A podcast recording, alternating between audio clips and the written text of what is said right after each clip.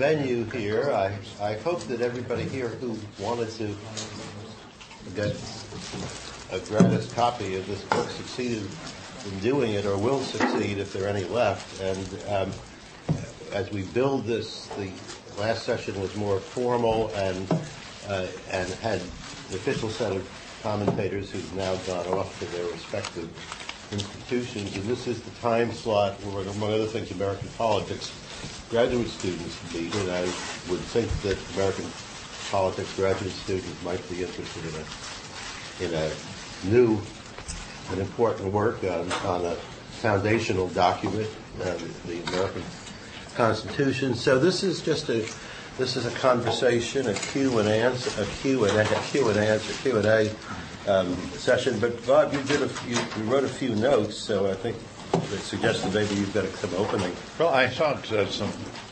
Am I interrupting? No, no. Uh, I if you are, thought uh, maybe just some uh, throwing out some thoughts, because one of the things I don't do in the in the book really is to say, well, what do we do about all of this? Pose the problem.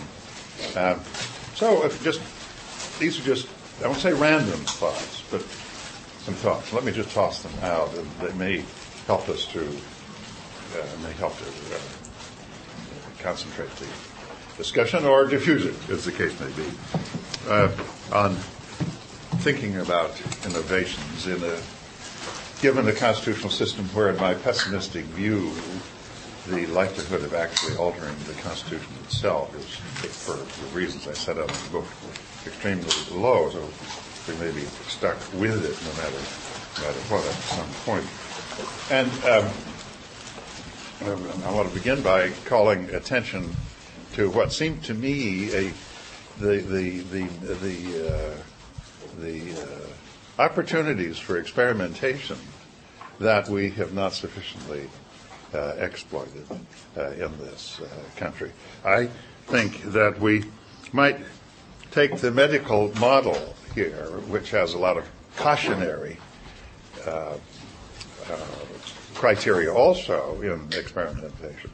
But uh, you will recall, at least some of you will know, that uh, uh, Justice Brandeis, 75 or more years ago, 80 years ago, called upon the use of the states as laboratories for for experimentation learning about things from possible experiments in the in, in, the states. And yesterday, for those of you who were here, Akhil Amar, colleague in the uh, young colleague in the, in the law school, mentioned uh, something that he's written, which I think you may want to look at, is is about the great diversity in the states and the extent to which they are own federal states and the extent to which they do diverge from the national uh, model uh, in, in, in, many important ways. Uh, all I'm all I'm doing here is reiterating what Brandeis said uh, 80 years ago about the possibility of more deliberate attempts more systematic attempts at experimentation. Let me mention a few things that I'm sure are highly uh, will be highly controversial. I've emphasized uh, and I emphasize in, in the book that rights and liberties require not only opportunities in order to be exercised, they also require resources. A, a right without the appropriate resources is uh, as meaning, meaningless as it would be without the appropriate enforcement opportunities on the part of, of, of the state. And some years back, on several occasions, an intriguing idea was thrown out, among others, uh, by by uh, the political scientist uh, uh Jim Fishkin, James Fishkin, and I'll say more about another idea of his in a moment. Whether there might not be some some uh, provision uh, prior to campaigns, during campaigns, for citizens a minimum entitlement of of economic resources that could be used only uh, in uh, uh for uh, allocating to uh, to candidates. It would be the equivalent of your vote but it would be a resource which could be cashed in by the candidate and used for, for uh, campaigns, thus arming ordinary citizens with a minimum amount of, of uh, resources. Uh, they uh, uh, might be vouchers, for example. Now, I don't know whether that is a really great idea. It's very tempting, but isn't that something that we could experiment with? It's only, it seems to me, as in medicine, an equally, perhaps, complex field. I think politics is the most complex field of human, that human beings participate in. And I think it's, it's sometimes only by means of practical trial and error that we really can begin to understand whether something will work as we intended, Now, just as in medicine. The, the, the, same thing in a highly complex field.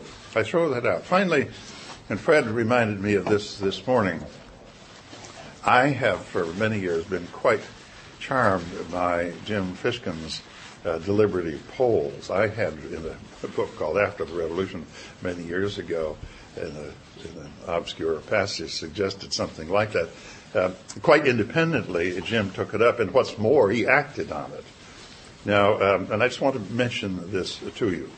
Uh, the uh, a couple of years ago, I uh, suggested in an article that I believe was published in, in Dissent something of the following format on, let's say, the problem of medical care, a central, serious problem in the United States. We start, this is not a part of, of Fishkin's format, but I'll come to that. We start with a committee of the National Academy of Sciences. Now, this is the legal responsibility of the National Academy of Sciences to respond to presidential requests for scientific information on issues of, of any kind posed by the president.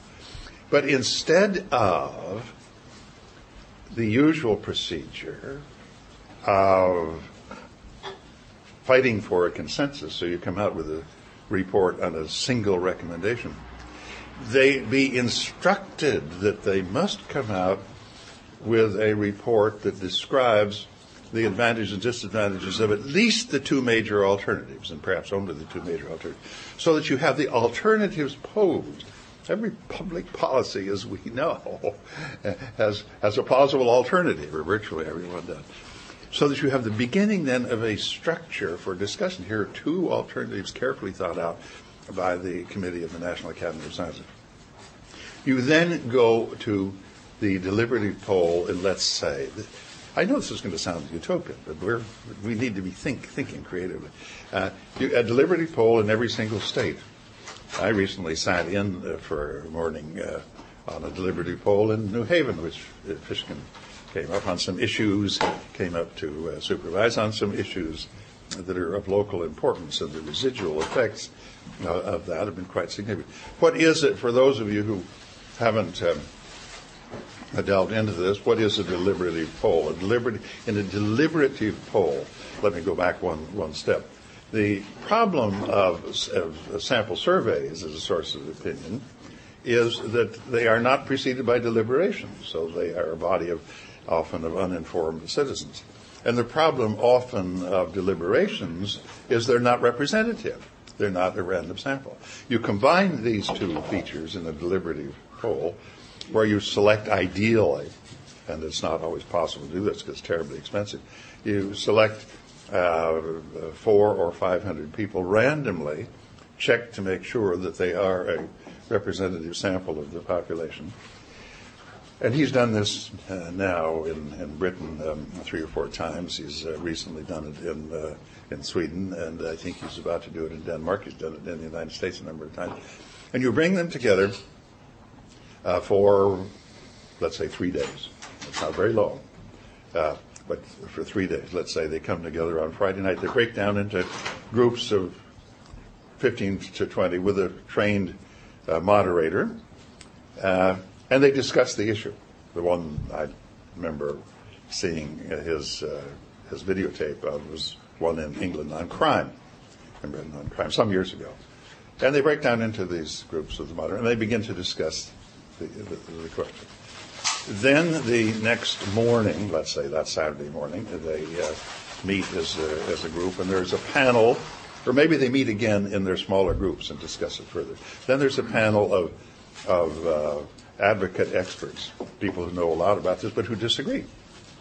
So there's not a uniform presentation there, and these can be it can be people who are really quite prominent in their field, but who disagree about this.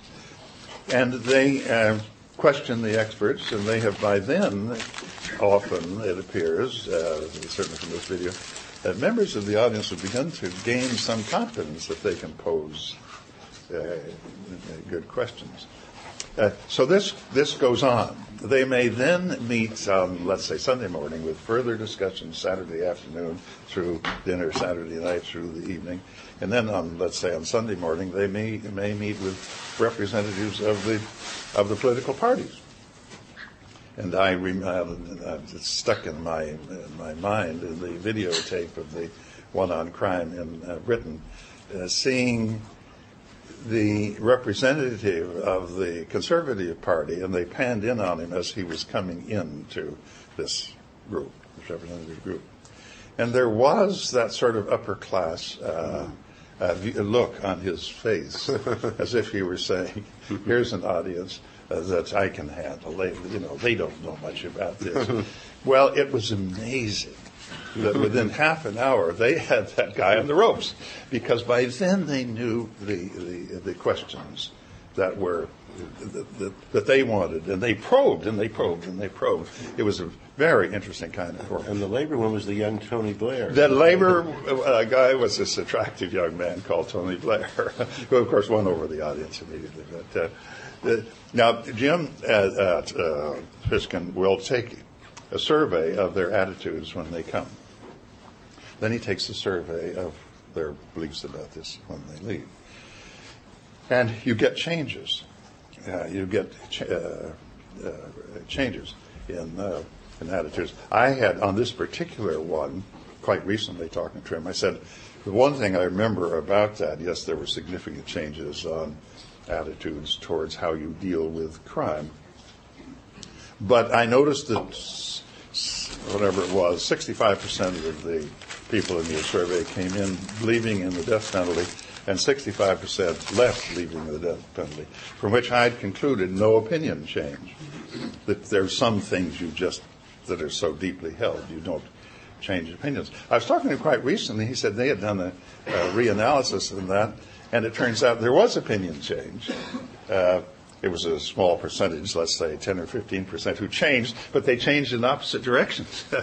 so even attitudes that are that deeply held can be uh, altered over.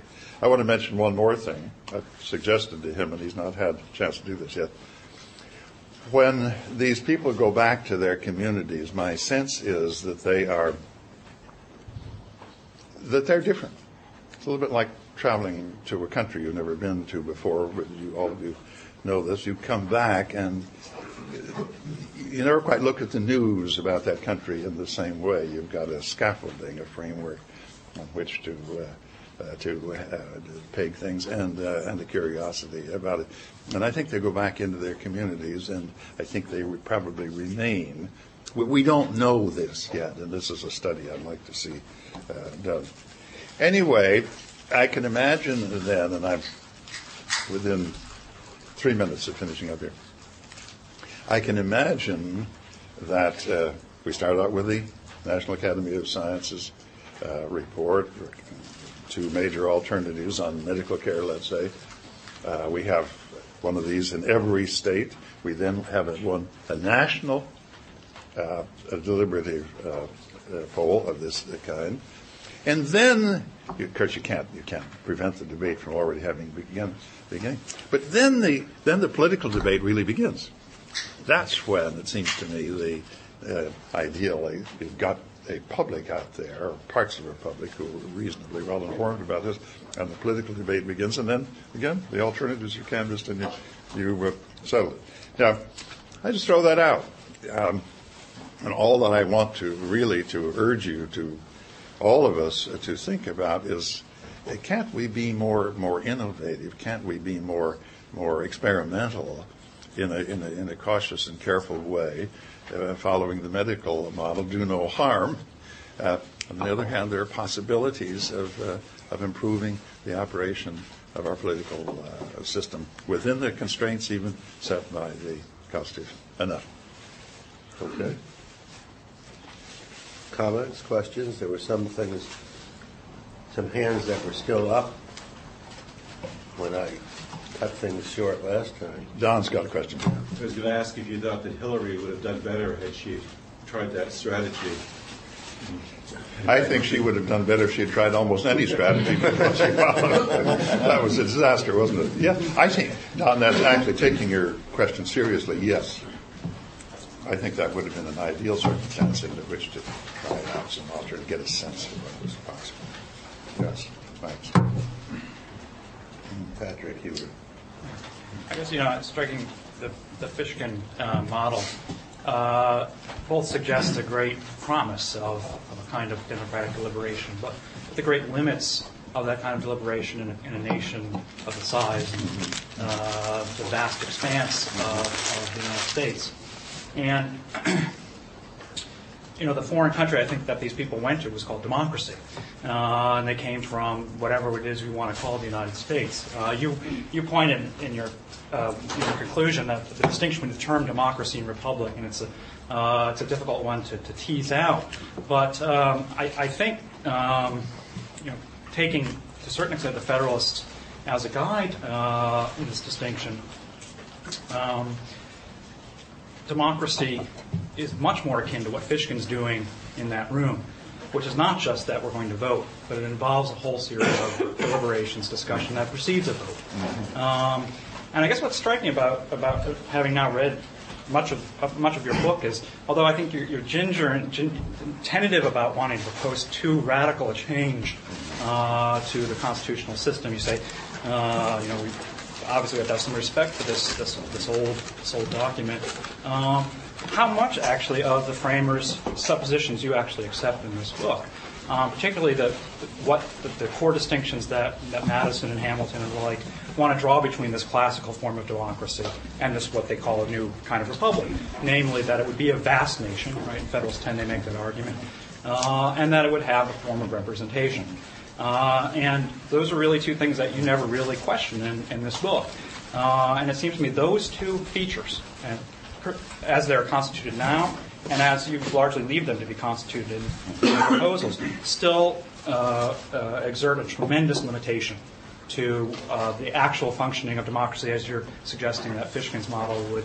Uh, would uh, again, it's a poll; it's not an actual uh, deliberation of the the population. So, I guess it seems to me. I mean, I, I, guess I'm sort of echoing some of the things that Professor McWilliams was saying yesterday. But there's, there's, it seems to me there's a kind of neglect of a kind of political culture uh, that has to accompany uh, a kind of robust, robust form of democracy of the kind that you're talking about largely in institutional terms. I was wondering if that. Uh, sure, that raises, I think, a lot of interesting questions. I've had a, a, a long interest in uh, the uh, consequences of scale.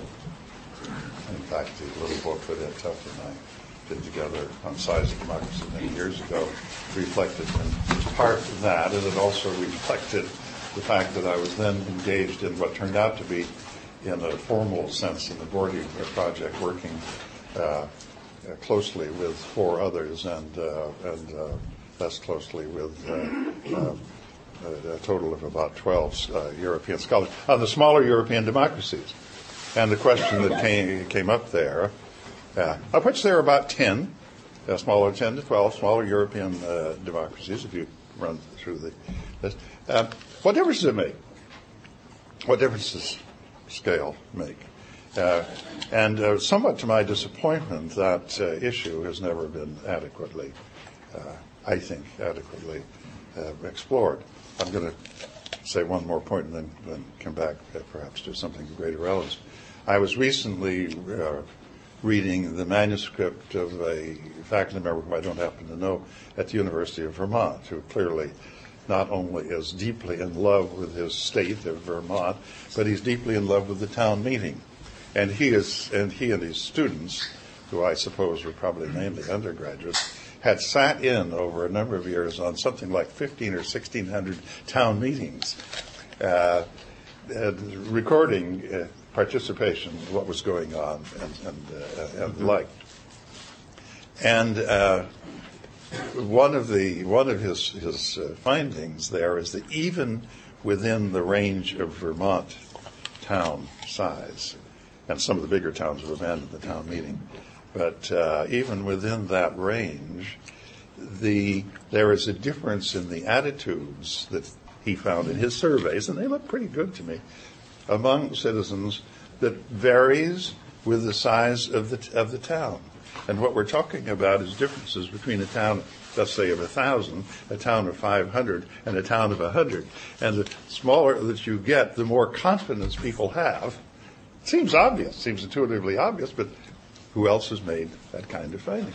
That that uh, that they can participate, that they can be a part of the of the town, they can be influential, and what they say has some some meaning. Now, to go back to the, your central point, yes, as we as as, as we all know, the in the late 18th uh, uh, century, this discovery, this uh, invention, in which uh, people who favored democratic republican government uh, began to see that that aristocratic institution of representation, elected representatives, if joined to the democratic idea of the people governing, could provide for a whole new kind of political system. It would be different from the Roman Republic. It would be different from the Venetian Republic. It would be different from all of the republics of, of, of, uh, of uh, uh, late medieval and Renaissance uh, uh, Italy. Uh, it would be different from the Venetian, from the, from the, from, from, from, from, as I just said, the, the, the Venetian Republic and, and the others. It was a new form. It was a new form. They saw that clearly. We take it so utterly for granted now that we hardly think about it.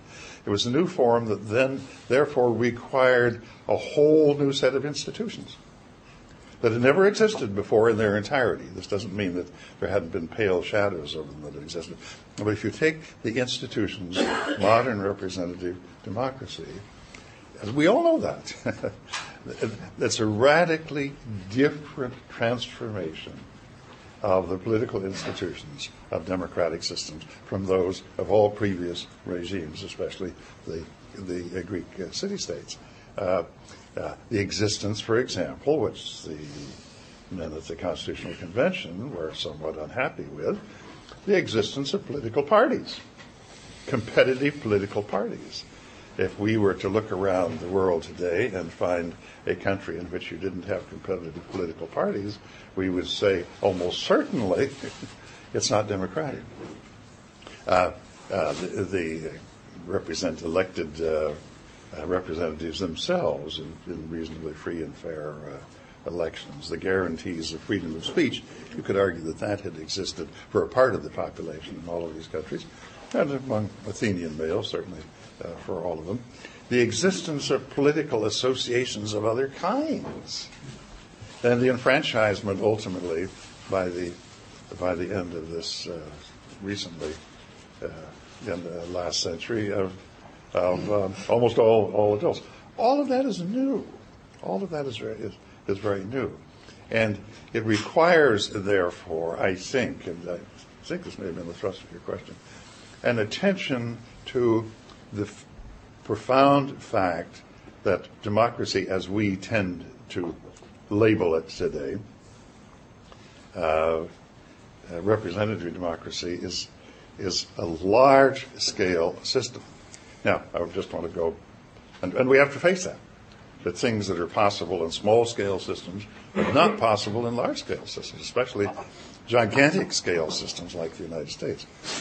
Clearly, it requires, among other things, as perfectly obvious, requires decentralization of many decisions to smaller units of various kind, both economic and, and uh, political.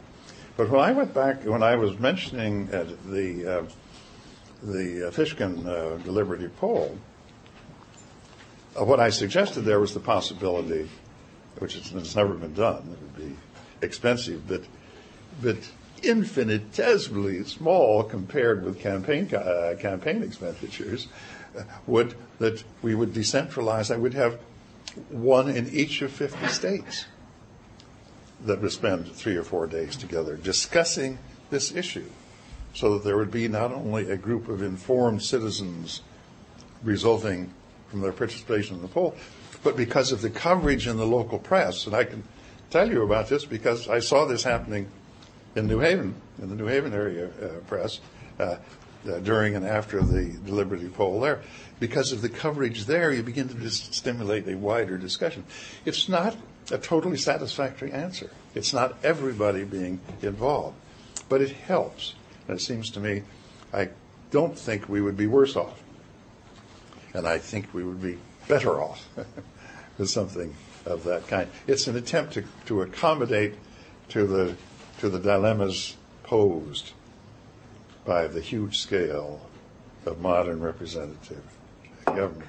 There may, I mean, I really call upon all of you here, faced with that problem, to be creative and I'm just struck that you begin the book by questioning the- the- whether we should accept everything in the wisdom of the framers. Yeah. But in fact, we're, we're, this is part of that inheritance. I, I don't think you have to accept it as a given or a fact of nature. So a series of political decisions and conclusions that were made uh, about what this nation would look like. And it seems to me to begin, I mean, one has to begin with a brute acknowledgement that is the fact of life. But to simply say, throw up your arms and say, well, that, that, we just have to accept it, uh, I think minimizes the extent to, or, or shades the extent to which that was, those were a series of political decisions that were made at the time. Uh, that I, that I, when I began your book, I thought, aha, we're really going to get into it now. Now he's going to reveal the extent to which everything, all, you know, much of our inheritance is a result of decisions that were made by the framers. Well, Uh, I agree. I thought you, in a way, pulled back from the full extent of, of the critique that might have been launched. Well, I think the only, perhaps the only difference between us uh, may be that uh, we both acknowledge that the framers saw the challenge of transferring the Republican idea to this already huge territory and, and population that they virtually all knew would become even even bigger. That was the challenge that they, they faced. Uh, and given the limitations under which they worked, I think what they achieved was quite extraordinary. But the point I want to make is that we don't have to be re- remain forever fixed by what they sought at the time. For example, I don't want to be too repetitive, uh, they were hostile to the idea of political parties. And yet it was James Madison himself who, together with Jefferson, created what I've sometimes called the first mass party uh, in, in the world. That's perhaps a slight exaggeration, but it's, it's not too far off the mark. They began to discover things that were required uh, in a popular republic, which they probably couldn't have foreseen, uh, and that were not a part of their thoughts when they were, except maybe to prevent it from happening, as in Federalist Number 10, uh, when they were designing the Constitution. So it isn't that in any way they were. Uh, I, I have great admiration for them, but they were inherently limited by the lack of experience of precisely the kind that you pointed to with this new political form uh, that had not hitherto existed in that way anywhere in the world throughout all of previous human history. There was a, there was a new form. Yes. Um, I guess I'd like to ask the inverse of Don Moon's question, uh, which is, um, can you imagine any concrete areas of public policy uh, that would move in what we today would call a conservative direction uh, if there were to be uh, the sort of reforms you're talking about, uh, a movement towards um, what what you would call more democratic deliberation. I think of re- recent initiatives in California and things like that, and it seems that all the examples you give are envisaging successes for a particular program. And I'm also saying this mindful of the sort of tension amongst political progressives in this idea of democracy. There are certain times when it's very appealing to them, and historically there are times when they draw away from it Sure. because once they get it, uh, there there's there are often Sure. real policy implications. No, I think there is, after all, the country is as much conservative as it is liberal. Uh, elections surveys show. No, there will be times then when the upshot of that would be movement in the conservative direction. Well, that's that's what we who disagree with the majority would the price that we would pay. But what's important to me is that there throughout be maintained steadily the opportunity, if and as people change their mind, then to change the policy, and it may go at one time in one direction, it may go at one time in another. Yes. But you, you were willing to make a prediction for him that Well, wait, Hillary's wait. healthcare thing. Let- let me just- let me say- And say going to that- give a prediction as to maybe one issue area that you think uh, would go in the opposite or, or not. But along these lines, I mean, can you say a little bit more about the mechanisms through which you think the change is happening? Because I didn't actually mean would it necessarily have been that a national health plan would have come through.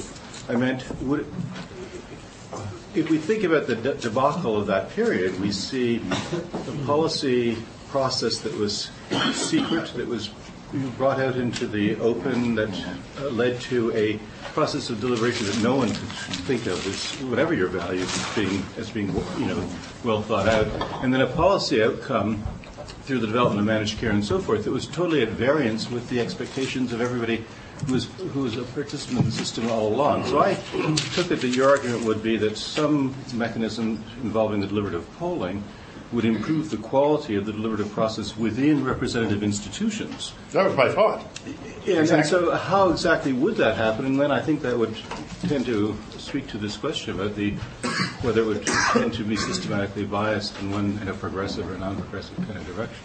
I don't think I don't think it would be any more systematically biased in one direction or another than public opinion that is fairly properly uh, done uh, as re, as then altered insofar as it alters through reflection and an opportunity to investigate. I can't predict that.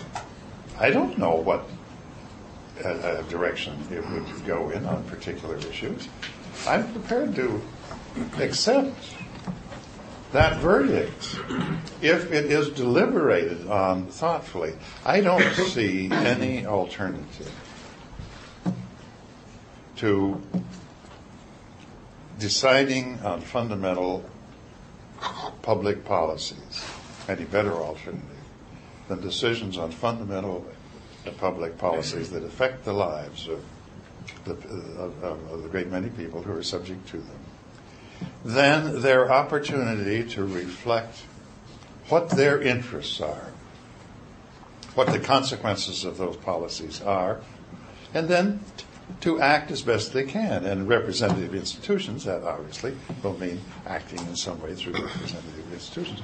But I don't, I don't see a better alternative to that. Uh, whether it's the, the Supreme Court uh, or whether it is some other uh, body. I would not. The last thing I would ever want, for example, is the faculty of Yale University or the Yale Medical School or Princeton University making these decisions or any equivalent thereof.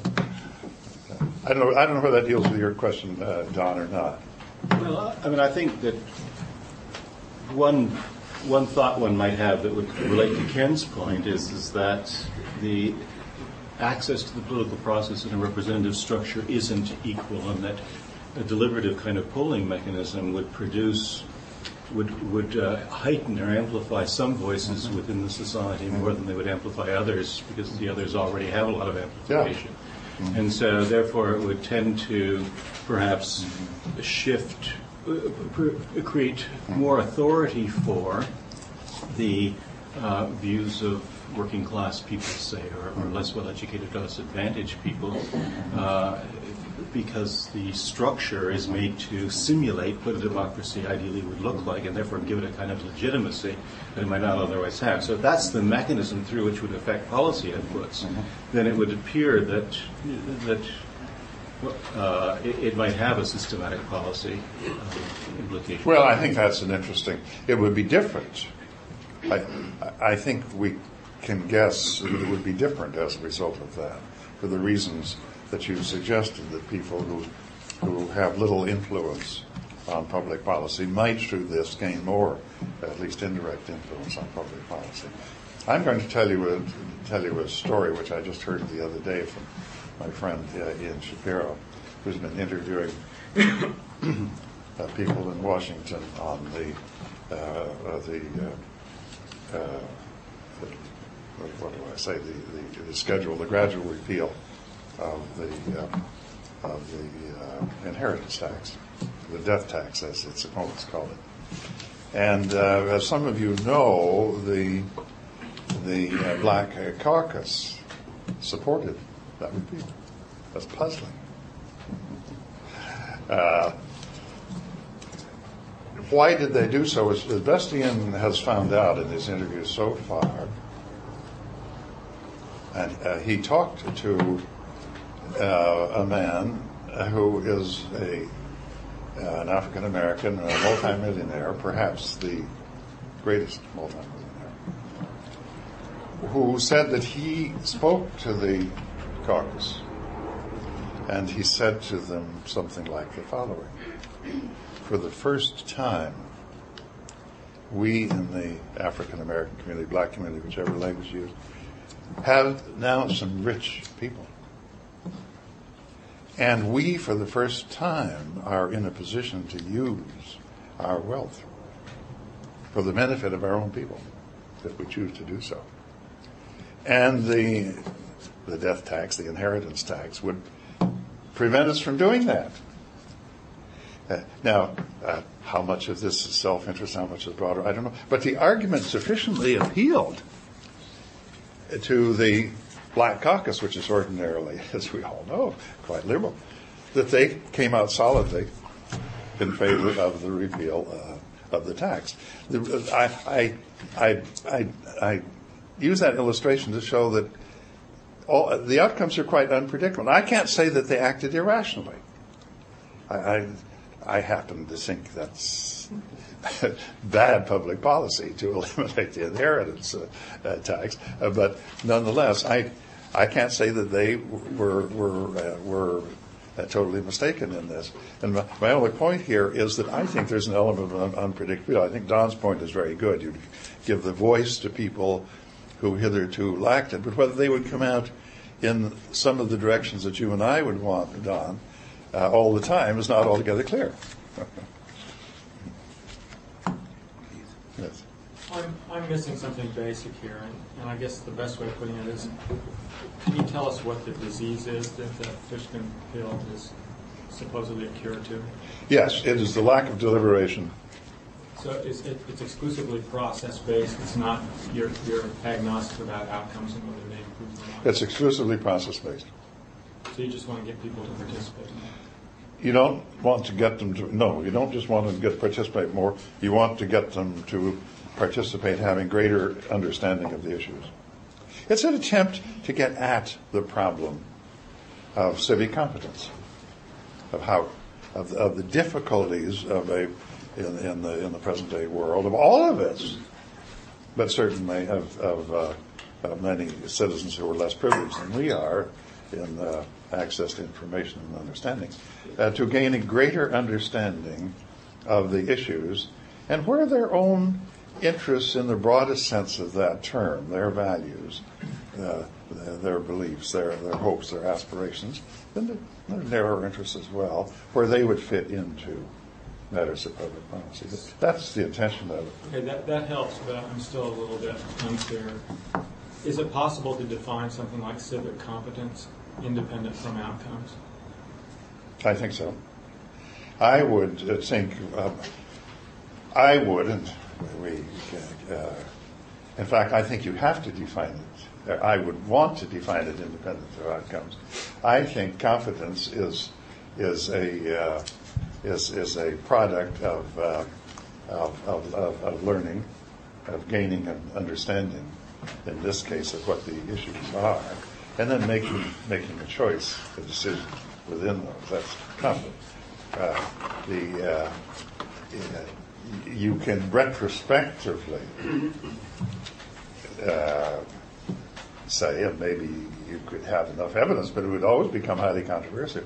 But retrospectively, you can say, Well, that was a bad decision on their part. They thought they were acting in their interest, but they weren't. But I don't think prospectively you can do that safely. I think that if citizens participate in politics, they put it in the most modest form, I think they're better off, and the country is better off if they know something about the issues and how it affects them than if they don't. Let me give an indicator of competence that actually the citizen in question is the President of the United States. Not everybody felt in the early months of the George W. Bush presidency that he was showing a high degree of competence, for example, when asked questions which he bespoke himself on and so on. I happened to be out of the country in October, when I came back, somebody gave me a videotape of his first uh, really formal press conference, which was one month after the, the 9-11 events and was in the East Room. And I had, being a professional president watcher, I had scrutinized his responses in photo ops and so on. And they, they often were kind of throwaway lines and little jokes and evasivenesses. And typically he would say a few things. If anybody saw the debates with Gore, would remember that often he uh, uh, he'd respond to a question with with with a one sentence answer, and you'd sort of wait for some elaboration, and there wasn't any. And I thought this was a new human being. He uh, uh he'd be asked a question, and he, in fact, I then printed out all his press conferences, and the indicator was that um, in the immediate aftermath of, of having immersed himself, obviously with a new sense of dedication and a deliberative process. In this case, not a, so much a democratic one as a policy making process. He's asked a question. The transcript runs four or five paragraphs instead of one paragraph, and if you maybe somewhat subjectively coded for nuggets of information, he would keep saying new new things suggested that, that he'd been immersed in specifics. And, mm-hmm. and I've watched some of these Fishkin tapes, and you you see people who've been through this process who are debating something like the flat tax, and mm-hmm. they're and they're actually summoning up, uh, you know, concepts and information, and, and, they're not just responding to the notion that sure it would be great if everybody was taxed at the same level. If I can just add something that may be a, a better response to uh, there is, I think, a substantive, a, a substantive answer of mm-hmm. the kind that Fred gave. If you test people after at how much they know about the issue, you would, I think, be likely to come to the conclusion that they are more competent in that sense. They simply know more. But it is not as if there is an answer out there that you can say is the appropriately competent answer. But you can say these people know more about it than they did before, so that they can handle that issue better. Follow up on, on this. Uh, so, so the I mean, I, I, I had essentially a similar question as, as one Keith asked, but, but given your answer, I was wondering whether you feel that part of the problem is that there's an unmet demand for increased confidence by people, or is that there's not enough demand for confidence and we have to sort of increase people's desire to be which Uh, empirically, I don't know. My, my hunch would be that it's the second. I, I don't know that they're. I think it's mixed, and I just don't know the answer to that. Uh, but I don't see any great uh, overwhelming pressures or any great overwhelming demand. But this is this is something that I'd, I'd want to know more about, uh, based again on on, on closer uh, uh, understanding of what what people are actually saying about themselves. I suspect there are people out there who do feel that they need to know more. It's difficult. I think there are others who are probably quite complacent about how much they do know. I would, if I'm somewhat cynical mode here, I think that some of the people who know least about politics are those who are most confident that they know a lot about it. If I may just make a, a uh, perhaps it's an irrelevant article. I have thought for a long time that American businessmen are the most poorly informed people about uh, what is in their long run self interest of any group in the United States. They know a great deal about their short run self interest. And the reason I say that, it goes back to Franklin Roosevelt and the hatred that the business community had for Franklin Roosevelt. And what they didn't understand is he was saving capitalism. They never, that simple notion. Here's a man who is saving capitalism, and they saw him as a radical communist socialist. There's a naivete that persists down to the present time on these people who, in some, in some respects, are extremely well informed, but their political judgments of what's in their long run self interest, I think, is often extremely naive. yes. Uh, on several occasions yesterday and a few occasions today, uh, you rooted your commitment to uh, equal equal political resources or equal political rights in the notion that each individual is the best judge of their own self-interest and that, and that judgment is better than the collective judgment made by others. However, that's exactly the same logic that many conservatives and libertarians use to want to limit the role of majority rule and to put limits on state action. So why why is your interpretation of that premise uh, the more reasonable one uh, to take? Well, that's really a question. Uh, there, there, there, I should say there are two premises, as you know. The other one is a moral premise. It's not just that. Right. that, that people are The entitled. Your argument was it's the same moral premise that people were to But the moral premise was that people were morally equal and that Mhm. they're also the judge of their better Exactly. judge of self-interest than Exactly. any collective Exactly. judgment. No, that I'm sure that's shared by some people whose policy positions are different from mine. But, but it also explains differences in, in, the, in, in, in sort of roles of what role the state should play, what what the Mhm. limits of majority rule should be. So they're, they're more than just simple policy differences. It's taking the same Okay. premise, Sure. coming to different conclusions Sure. about the value Yes. of democracy Yeah. and protecting those uh, those premises. Well, that certainly is part of it. I just, uh, I think it's an interesting uh, and important question. It's a part of it. And I think there also are uh, im- important differences over what, uh, what can be accomplished feasibly and reasonably efficiently by government and what cannot. Uh, there is, uh, this has been something I've been interested in actually since my graduate student days and my dissertation is the role of the market, and I mentioned that uh, yesterday. An extraordinarily efficient, incredibly efficient instrument for uh, allocating uh, resources. It's very hard for me, and it has been throughout my whole adult life, to see a really efficient alternative to the use of some form of competitive markets for allocating resources and setting prices. Uh, uh, uh, but th- there are hu- huge differences, you could call them ideological or philosophical or whatever, on what the appropriate limits of that efficient mechanism are and when you should invoke. That's what much of much of uh, political ideology in the contemporary and recent world is about, what the appropriate limits are. And there are both, I think, uh, normative questions there, and there are empirical questions, on which there are disagreements. And so, uh, if I dis- disagree with conservatives in some of these uh, uh, political judgments, it's that I think the market, as a mechanism, efficient as it is, and my, my uh, colleague uh, Ed Lindblom has got a neat little uh, new, brand new book on what he's been writing about most of his life on on on the market, on markets, is that uh, I see many more defects, just as there are defects in democracy.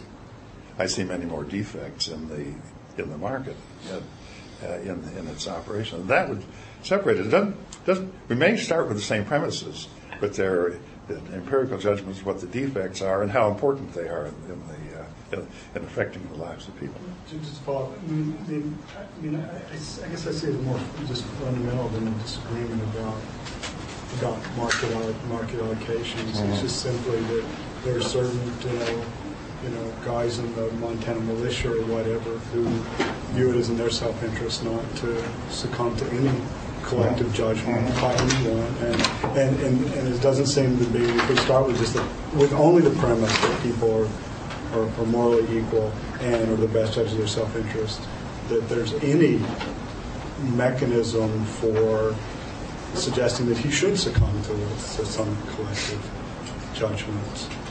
And so I think it's, a, I mean, I think it's a more fundamental question than an agreement about whether how well markets or democracy allocate. Okay, now you raised, I think, a very important point. There is, uh, I think, also an implicit judgment, but I wouldn't think.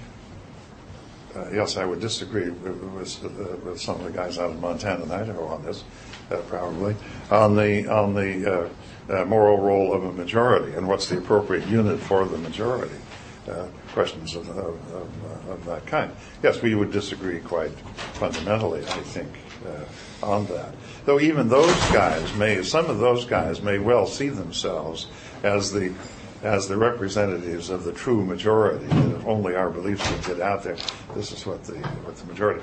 But I, in the end, I come out feeling that with all of its defects, uh, the majority principle is the is the is, is the principle where when people are in disagreement and given the opportunities and, and the appropriate opportunities and institutions, including some opportunities for deliberation, is the only principle by which the only way in which these issues can be settled.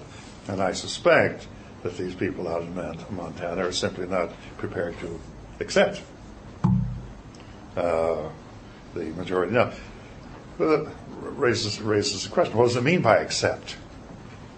What does it mean by accept? In my case, what it means is, if it's a duly enacted law that is enacted through the majority procedures, I will accept that as legally binding on me and continue to oppose it uh, through the political process if I feel that it's an unjust or unreasonable law. Whereas I think these guys uh, come to the conclusion if this is the law, even if it represents the majority of Americans, and may or may not, that is being imposed on us, we don't have to accept it, and we're going to to, uh, to, to use our weapons to try in the long run to ensure that we don't have to abide by it. Does that, does that make any sense to you at all? Well, I mean, I guess I'm just looking for a principle that gets us from from from equality uh, to the majoritarian principle. That, As opposed to unanimity.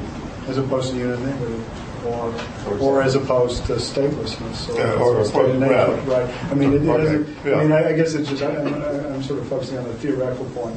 How do we get from your, your two premises to the Okay, no, that's a, that's Right. a, uh, that's a, a powerful question. Uh, let me just very uh, briefly and inadequately uh, suggest where I come out on that, and we could disagree uh, the problem with the unanimity principle, or anything larger than the minority, it actually gives the power of veto to a minority, which means that the minority can then impose its will. Uh, a perfectly good example of that is the way that the South imposed its will on slavery by using its veto through the whole pre-Civil War period. Uh, and uh, it, uh, it then becomes dominant, even though yeah, it's it's a it's a, it's a minority. Yeah, and uh, uh, I see no more reason. I see less reason why a smaller number of people should have their views imposed. If we don't have some external standard by which we can say that is the just view, that is the correct view. If we don't have that to, to, to go by as an absolute, that we can somehow impose that standard in some political way, and I don't see how we can, then it seems to me we say the majority principle, there are more people who believe this is in their interest than, than not. The majority principle seems to me to be the appropriate principle, and the unanimity principle, just to go back to what I said, uh, it looks fine, but the unanimity principle is actually leads to minority domination because they can impose my veto if there are positive things that need, need, to, to be done.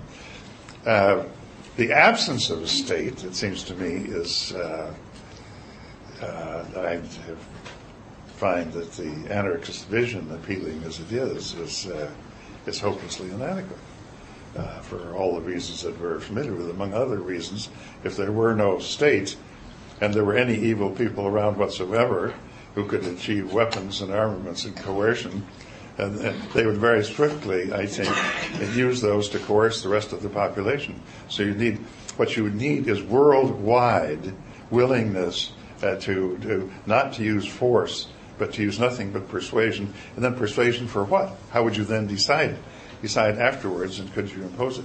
So the anarchist stateless vision seems to me to be one that uh, simply is totally appealing as it sometimes is, is totally unworkable in any world of human beings that I'm have any familiarity with. I have a couple questions that are about political science rather than about politics. Okay. One was inspired by Fred's remark that this is the usual meeting time for our graduate students in American politics to present their work and talk about it. As somebody who's written a large number of works specifically on American politics and a large number of works that are more generally and explicitly comparative, can you say something about how you think about American politics as a field and what that means and how students should think about it? That's a good question. I uh, only some some, uh, some stray thoughts on that. Uh, um, maybe I'll begin backwards here. Uh, when I was about uh, my, I mentioned this smaller European democracies project that I was engaged in for about 10 years. It was the best set of seminars I've had in my entire life with first rate uh, uh, scholars from other uh, uh, smaller, the smaller democracies of, of, Europe and so on. Uh, sometime in my late 30s, I came to the conclusion that uh, I, I, knew something, not a lot, but uh, probably knew more about American politics than I knew about any uh, any other uh, system, but that it was time that I got to learn something about other political systems, so that I had some comparative framework in which to to view it. Then in 1962, I had a year's uh, leave, and I won't say that this was the only reason for doing so. And perhaps it was more rationalization than a justifiable reason. Uh, but I thought to myself, uh, of course, I can never uh, succeed in emulating Tocqueville, but here's a foreigner who comes to the United States and he writes maybe the best book that's ever been written about about the United States, much as I disagree with some a few few parts of it. So what am I going to do? I'm going to spend the year in Italy writing a textbook about American politics to try to get some perspective on it. Now, what's the upshot of this? The upshot of that is that the I think American politics is itself a gigantic, a gigantic field. I mean, we all know that. That's just saying what we all we all know. I think it's helpful, however. I think there, there are at least maybe this is so self-referential that it has no significance. But let me be indulge myself and be self-referential anyway. I think there are two aspects of political science that are important to people in working in the American field. There are many, but I think to get a comparative uh, reference point to, to see it in in a broader context is useful. Doesn't mean that you don't go on working in that field, but you get some slightly altered perspective on, on the system. And I'm old-fashioned enough to believe that uh, political theory, in, in, the in the sense that we use it in political science, the history of political philosophy, uh, provides a perspective that uh, I think is very important in political science general, but I, generally, and certainly in, in, the, in giving a perspective on on American uh, politics. I don't think there's any. I can't think of any substitute for some of the classical becoming becoming familiar with some of the classical works in the, in the political theory. That's not a very good answer, but it's the best I can cook up at the moment. Uh, the end of that answer was actually the lead into the second question yeah. I wanted to ask. okay. The, the, division of labor between normative theory that, and empirical analysis yeah. has gone too far. Does that set of yes. specialization serve yes. us well or badly, or what can we? No, um, I, uh, I, uh, again, I, and this may be somewhat idiosyncratic, but I don't think it needs to be. I think a willingness to uh, work in and to think carefully and systematically, if possible, uh, both normatively, in our political science use of that term, and empirically, is is is a very important and useful quality. For people in American politics, and comparative politics, or, or whatever.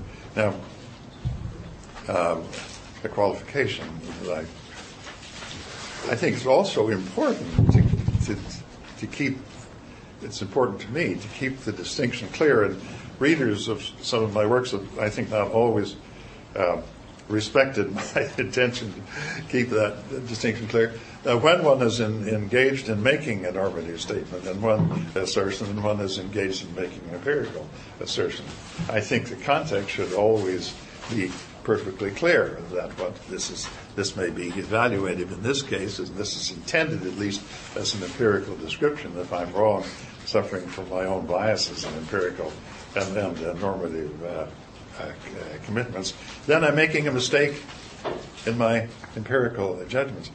But I, I think we ought to keep alive, and then I want to go back to a subtext of what you have said in your statement.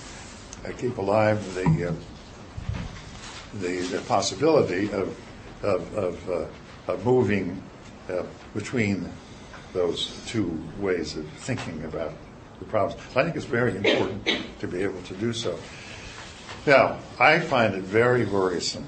I sat in on, after my retirement for some years, on some political theory, normative political theory seminars at Yale, and I've become, I must say, alarmed at the extent to which I find people in the normative theory people uh, field uh, talking to themselves. That is to say, it's taking in one another's washing, and uh, uh rather than the broader uh, uh, looking out beyond that. It, I don't know whether the discussions that I attended were Don, I think you may, we may have shared some of those, some of those sessions. I'm not quite sure. That I sometimes found, as I well, I'm just repeating myself, found it worrisome that there's a tendency in normative theory for it to get, get very, very, very close, very tight, and to talk to one another rather than to talk in a way that reaches out to the broader aspects of, you know, say, empirical political science.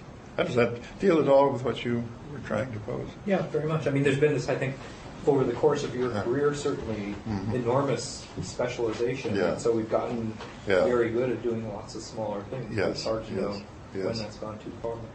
It's, uh, I, there, I suppose there's an almost an inevitability in it, given the structure of knowledge, the structure of, uh, of uh, promotions and so on. That that happens, but it seems to me that uh, perhaps some of the, the senior members of the profession, of which you are now one, whether you like it or not, I've got to uh, to to encourage uh, the, the the the capacity and the willingness to cross over, as long as you do it carefully and respectfully of what you, what you're doing. Well, Fishkin's a rather interesting example. yeah. Yes, he is. He's getting a lot of free publicity. Yes, yes, yes. Fishkin was a, I don't say he wasn't. He was never conventional, but he was. His field was political philosophy, political theory, and, uh, in the normative sense. And uh, yeah, he's he talks empiricism, and does it.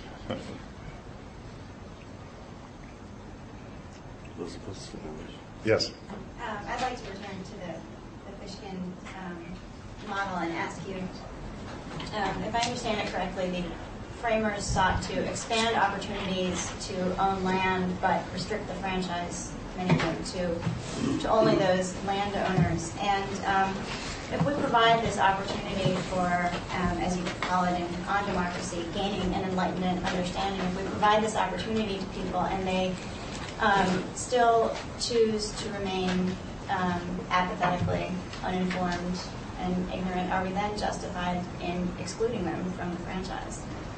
Excluding who? Th those who choose not to participate in these uh, Yeah. polls and who Yeah. who don't uh, make themselves informed in some other way and don't Yes. engage and don't Yeah. don't care. Well, it's an option that, uh, as you know, even some uh, classical uh, advocates of uh, Republican ideas uh, adopted. Um, the and the uh, my concern about that is that uh, drawing that line, deciding who is not qualified, uh, is very likely uh, to mean that people will be taking over the authority to act in their interests who cannot really be trusted to do so. This is the, after all, the justification you find it even in Rousseau, for heaven's sakes, as to why women should be excluded because they weren't competent, and that we men, of course, will take adequate care of the of the interests of these inferior uh, citizens. Well, it just wasn't true, and I think it, I think it, it, it, it generally is not true. It's very, very risky, I think, for the lives of people who are excluded from the opportunity to participate, even if they don't fully participate and participate sometimes with inadequate knowledge, to be excluded from the political process because I do think they will know better often when they're being hurt uh, and they want to make that known than others who aren't being hurt but think they know what the interests of these people are, uh, are making decisions for them. It's not, I don't find it a very attractive history of the actions in behalf of the excluded by those who were included. How do you Whether- think children should be represented? What'd you say? How do you think children should be represented? Right now, they're. Yeah, yeah, yeah. No, that's a good, that's, that's a very good question. I think we, we draw a somewhat arbitrary, but not wholly arbitrary boundary. Uh, and I'm sympathetic with that, I must say, I raise children and so on. Uh, uh, that we say that at a certain point, we take the risk. Uh, and we used to say it was 21. It's arbitrary. Now we say it's 18. Some people would lower it. At which they are sufficiently, the chances are that they're sufficiently capable uh, that they can then act as citizens. And below that, uh, they're not capable. And I think that's a fair judgment, whether you draw it at 18, 20, 21, whatever. Uh, it's, and it's an arbitrary judgment. Now, then the question is how should uh, uh, children be? Uh, as you know, Ian Shapiro, in his last uh, last book, takes up that, that question. There should be some presumptions uh, as to what their uh, interests are and who can speak for them, and the existence of, of uh, agencies that can protect above and beyond the family. For example, the best interests. Those of you who know this body of law well, better than I do, this whole controversial question of the best interests of the, of the child, that that you authorize then external uh, forces, the judiciary or others, to step in to protect the best interests of the child because your judgment is that the child cannot adequately protect his or her own interests. And then, then there's a cutoff point, and from there on you say, well, all right, you move beyond that, now you suffer the consequences. I'm not sure. Tell me what you think about it. Well, I was just thinking that politically, children are represented only by their parents, Mhm. really. I mean, Yeah. And that's no different than women being represented yeah, by their husbands. Well, as you know, Ian's argument, and, as, and, and to some extent now that does exist, there are external agencies that can move in and take over. But those are protected, they're not representative. And, and uh, t- tell me more about that. In what sense? I mean, Well, I, I would argue that many parents won't necessarily vote in the interests of their children. Uh-huh. They'll vote in the interests Uh-huh. of their own Aha. circumstances. so you might propose, I don't know what you call an ombudsman, uh, what, but somebody who was armed with the votes, Yeah. who could cast the votes. Yes. on behalf of the of the children. Uh, in every state, for example, you might have uh, two or three people who could cast the votes on behalf of the children. The grandparents.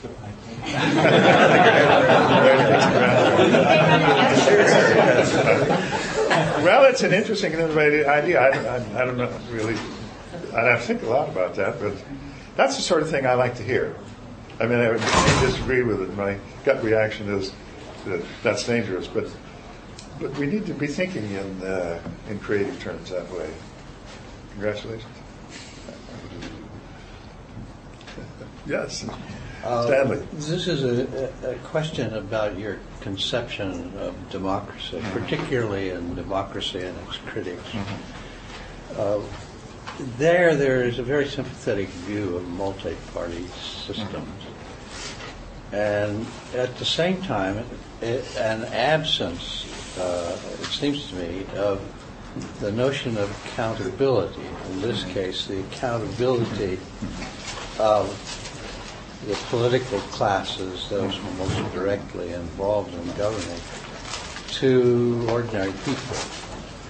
Um, I wonder if uh, I can't believe that that you don't actually want to see the views of ordinary people brought to bear on government. That seems to me very much in line with your notion of democracy.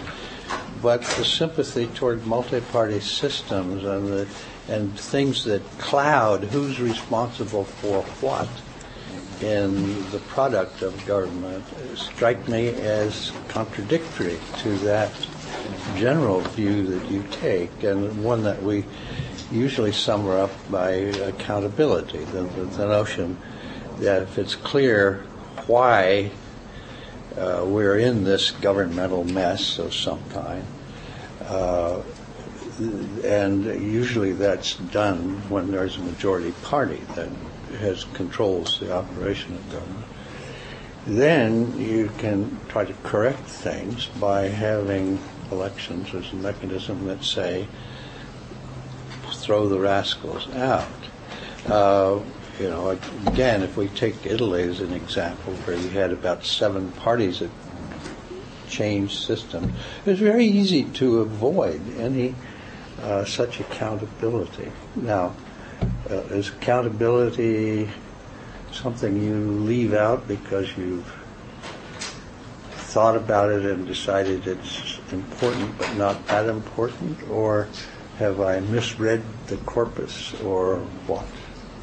No, I had, uh, Stanley, that is an excellent point. No, I strongly believe in accountability, but I am more sympathetic with multi-party systems than I think you and most American political scientists are. That too, there's a certain trade-off. There's a certain trade-off between in when it works ideally, which it almost never does, including the United States, uh, uh, where you get a clear-cut choice between two parties, one with a record in office and the other, the opposing party with a, presumably a previous history that you can, to some extent, project from. You get that clear, clear-cut uh, choice. Uh, there's, there's, that simplifies greatly the problems that the electorate uh, faces. And that's the advantage, obviously, of the idealized two party system, which now, to my knowledge, exists nowhere in the world, including the United States. And it doesn't exist any longer in Britain, has not for some, for some years. Uh, and in due time, it may well be, it's going to disappear from, from Britain. We'll, we'll, we'll see that. But, uh, but that is a, that simplification of the alternatives is certainly uh, uh, an advantage of the idealized uh, two-party system. Now, Europeans, after all, have now had many experiences, and everybody, Stanley, if I may say so, and they want to denigrate the multi-party system, they point to Italy. What they don't point to is Sweden, Norway, Denmark, uh, the Netherlands, uh, uh, even Switzerland, uh, which are countries that work pretty well with a multi-party system. Now, there's a study which I think I referred to there. One of the things about a multi-party system, it does make choices a little bit harder, but on the other hand, it makes them easier. These, it makes them easier in the sense, here's a group of people whose uh, whose views really do conform more closely to mine, rather than this big scattered heterogeneous collection that may or may not represent. So in that sense, it's easier to choose. Now, the problem of accountability comes in, but I want to come back to that, comes in that then the formation of the cabinet. And you, you can't predict from your choice how the cabinet will turn out. It's not that kind of choice. On the other hand, what you can predict is that in the cabinet negotiations, in the parliamentary negotiations, these people are going to represent me. They're going to represent me, the kind of views that I hold, and they are accountable in that sense to me. Now, this study uh, a couple of years back. I think it was in a journal I almost never read anymore, the American Political Science Review. Probably it. Uh, uh, the attitudes of people on their uh, how um, I've forgotten what the crucial question was on their. Oh, let me go back one. In a multi-party system, there are fewer losers. In a real, genuine two-party system, after an election is over, if it's a close election, almost half the population are losers, and all that more than half the population are winners. More than half. right. Thanks, Don. Now, in, in the, and this is empirically uh, verified in the studies. Uh, in multi-party systems, a much higher proportion of the people, or let's put it this way, a much lower proportion of the people feel themselves to be losers because they have representatives there. And again, the chances in the formation of a cabinet are pretty great they're going to get into the cabinet. You can't move. You can't move from I vote for this party to the policies that are come out of the cabinet. But can you move from voting for the Republican or Democratic presidential candidate and the congressional candidate, the senatorial candidate, to the, to the policies that, in the United States that are going to come out of it? I think the complexities we face in accountability and making a reasonable choice in this country are much worse, much more difficult than they are in these European countries. I don't talk about. I think you actually argued that once using work of Professor Kelley's in a Yes. on the methods of- I, I. I think Sam. Yeah.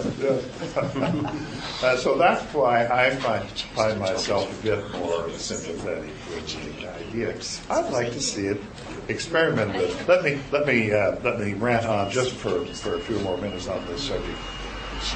I continue to be, I'm not so much mystified anymore, or amazed anymore, or astounded, but confounded, I guess, that we go through this process, uh, which is not required by the Constitution, of, of, uh, of redistricting.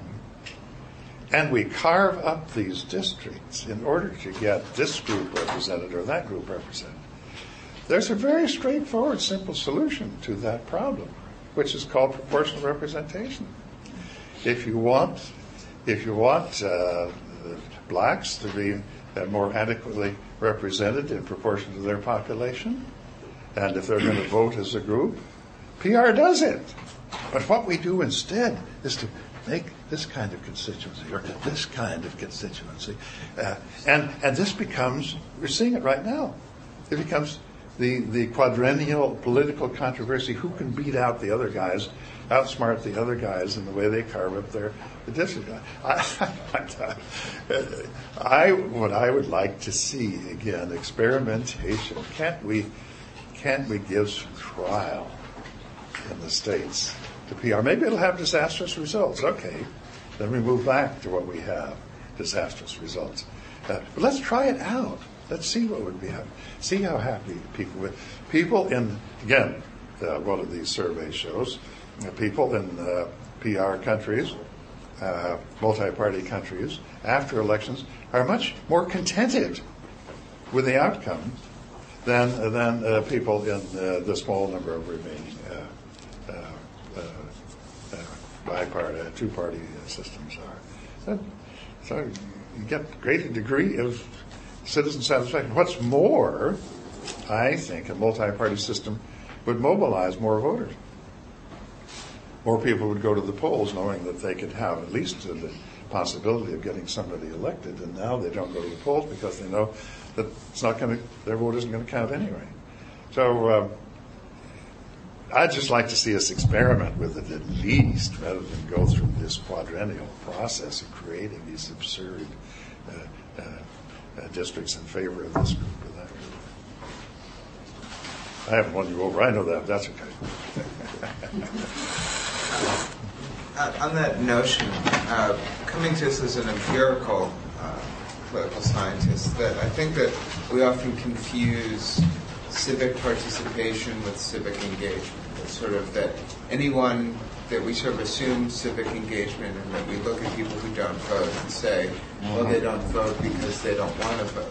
Um, and I think that uh, bring this back to the, the Fishkin argument. I guess I'm less impressed with Fishkin because I, it's sort of that if we assume that civic uh, engagement is the problem, that we need to get people more involved in the process, and sort of that there's a lot of empirical studies of voting that show that when you make it easier to vote, voting by mail, early voting, so lowering the barriers, you actually increase the disparities that are already existing because you're just making it easier for those who are engaged uh, to, to get to the polls participation more generally. So it seems that the real gap is on the engagement side. And the Fishkin uh, work has always struck me as somewhat elitist in saying that, that this is the way the way that we do this is that we have experts come down and inform the public. So are you thinking about any other ways to sort of improve this engagement side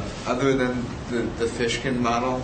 I know that sort of that I, I can disagree with the Fishkin process, but I think that the outcome is a good one. So any other ideas that you've had about Well, of course, this is Bob Putnam's uh, a great uh, concern, the social capital, uh, and uh, uh, how you build that up, what you call social engagement, and the result of which I think Bob would probably call uh, social capital. Uh, uh, I, I, agree with you. I think that's an extraordinary challenge, and I don't, I don't, I don't even know that Bob really has any answers to that. I am struck, though. This is I find slightly amusing and disturbing that he now has this extraordinary database. You probably may know about this. That he's uh, two, at least two uh, big firms. I've forgotten which they, uh, which they are, that have done a lot of surveys of their of their potential customers, and uh, or sample surveys of potential. I don't know what, what it is exactly, uh, and what they do with their time, what they do with their spare time, what meetings they go to, and so on. It's a, just a powerful database, and he's constructed a map of social capital of the of the 50 states, uh, which he was displaying recently, and. Uh, um, those with the highest social capital and those with the lowest social capital, meaning participation in the associational life. Goes back to Tocqueville, Volume 1. And, uh, and here on this map, what's striking is this dot in Bismarck, North Dakota. Bismarck, North Dakota has the highest degree of social capital of any place in the United States. Uh, there, it's probably a fairly homogeneous Scandinavian German population. They all know one another. They go to the Chamber of Commerce and so on and so on and so forth. They, they participate. The lowest social capital, this is rather depressing, is in Los Angeles. is also the two most ethnically diverse among the two most ethnically diverse country, uh, cities in the United States, uh, Hawaii and uh, uh Honolulu and uh, and uh, Los Angeles. now, Bob, I think would would would argue that's, I mean that's that's a misfortune. but empirically speaking, it is a result of lack of social trust. And if I can just continue to rant on at this point, I remember a conversation with a with a re- about to retire investment banker that Ann and I had at their house a couple of years ago, uh, who knows Honolulu. He's lived there 30 or 40 years. He knows it very well. And he said to me, I'm sure you know and you've observed the harmony, the amity that exists among this great diversity of peoples here. That's one of the obvious very attractive things about Honolulu and Hawaii in, in, in general. You said what you may not be able to observe is that there's very little collaboration and cooperation across ethnic boundaries. Hence, the social trust, uh, the, the social capital decline. The trust within, and he was concerned about the future, the economic future of, of Hawaii, if you couldn't build economic coalitions and organizations that extended beyond and across the, the ethnic, ethnic boundaries. And I guess the reason for raising this is that, that uh, how to build in our cities of of great diversity, how to build these these, these coalitions and these associations, uh, not only within the ethnic boundaries, but across them or other kinds of boundaries, I think is one of the most challenging things that we that, that we face as a country. I've probably wandered a long way from the original question. Yes. Yes, I was intrigued by something that you said in the context of uh, defensive majoritarian against supermajoritarian. Uh, things. okay. And, and something went off here says Uh-huh. that uh, a supermajoritarian system allows a minority to impose Yeah. on the majority. Um, but but it seems like there there's sort of three thoughts that occurred to me. First, first it's a very specific kind of imposition. It's it's not like a dictator imposing Uh-huh. a change. Okay. It's uh, basically blockage. Uh-huh. They, they block change or they make change difficult to occur. And it seems that this has two potential benefits, one of which is very paradoxical with respect to your the, the Fishkin sort of notion of participatory um, and deliberative democracy. Uh, the first is that it enhances stability. The supermajority systems do because you don't have you know you have all these global cycling theorems with majority systems, and so there could be a lot more um, change that's just sort of changing and changing back and so forth in big swings uh, with majoritarian systems. And the second is sort of a consequence of that, and that is that if you have if you require a supermajority, you have to build consensus. And building consensus requires political del- deliberation and engagement and, and a lot more work. And, and one, of the, one of the great examples of this is uh, the, the deliberation that needs to occur in a jury that requires a supermajority compared to the kind of deliberation that would be required in a jury where you only need a majority decision and you could just take a vote right, right after the, the trial. And it seems to me that there's a bit of a paradox there that, that maybe having a purely majoritarian system actually will impede political de- deliberation of the kind that, that Fishkin wants. That, uh, if you go to these other systems, you get more. Well, no, I think it's an interesting point. It clearly would, st- uh, clearly a supermajoritarian requirement of some kind does stimulate the search for a broader coalition or more consensus. But I do go back to the uh, the uh, uh, possibilities of, of uh, harmful uh, abuse of the minority uh, power to, to veto it. If in a society in which no one is being oppressed, seriously oppressed, and in which the the or or if they are being oppressed, they have the resources, the opportunities to get rid of their oppression. That would be true. But if there are some people, I hate to use this this sort of old-fashioned uh, language of oppression, uh, but of course I have some very obvious candidates in mind for that. Uh, the uh, where there are, is a group being oppressed, uh, then if if if the minority that is oppressing them can veto the changes, then you actually have something that is very much like oppression by the state. It may be even worse because it's unregulated. And of course, what I have in mind is the condition of African Americans uh, first uh, during the period of uh, slavery. I forgot to mention the other day when we were talking about this. Uh, I think I'm rambling, but it's relevant.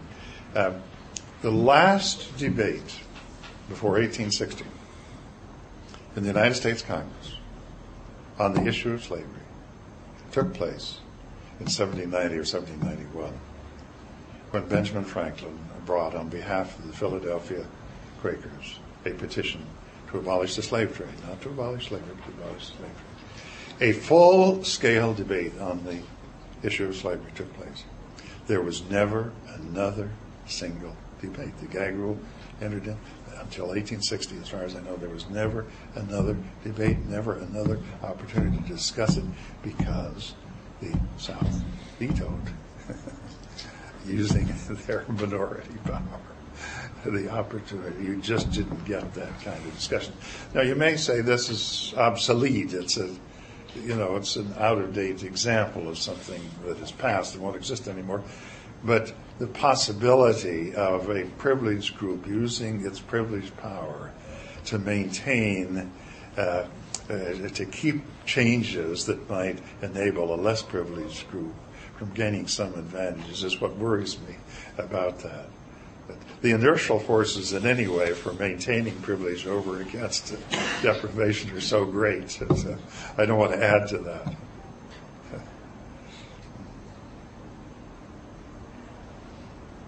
Silence all around. Well, we seem to hit, at least a kind of a, a break period. Uh, let me say something about that. Something.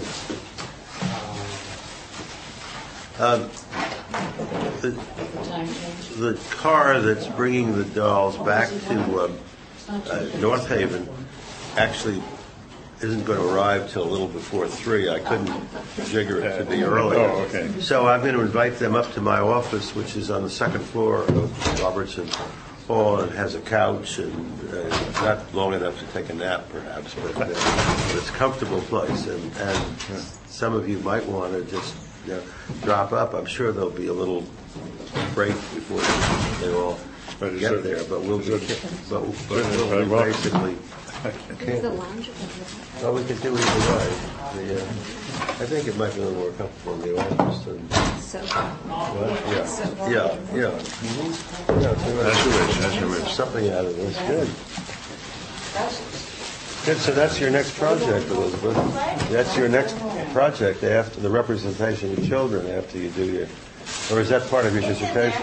It's in Is your it? dissertation. will be. Uh, really? Um, Are you working? You're working with Ian, aren't you? yeah, yeah. Yeah, yeah. Uh, well, I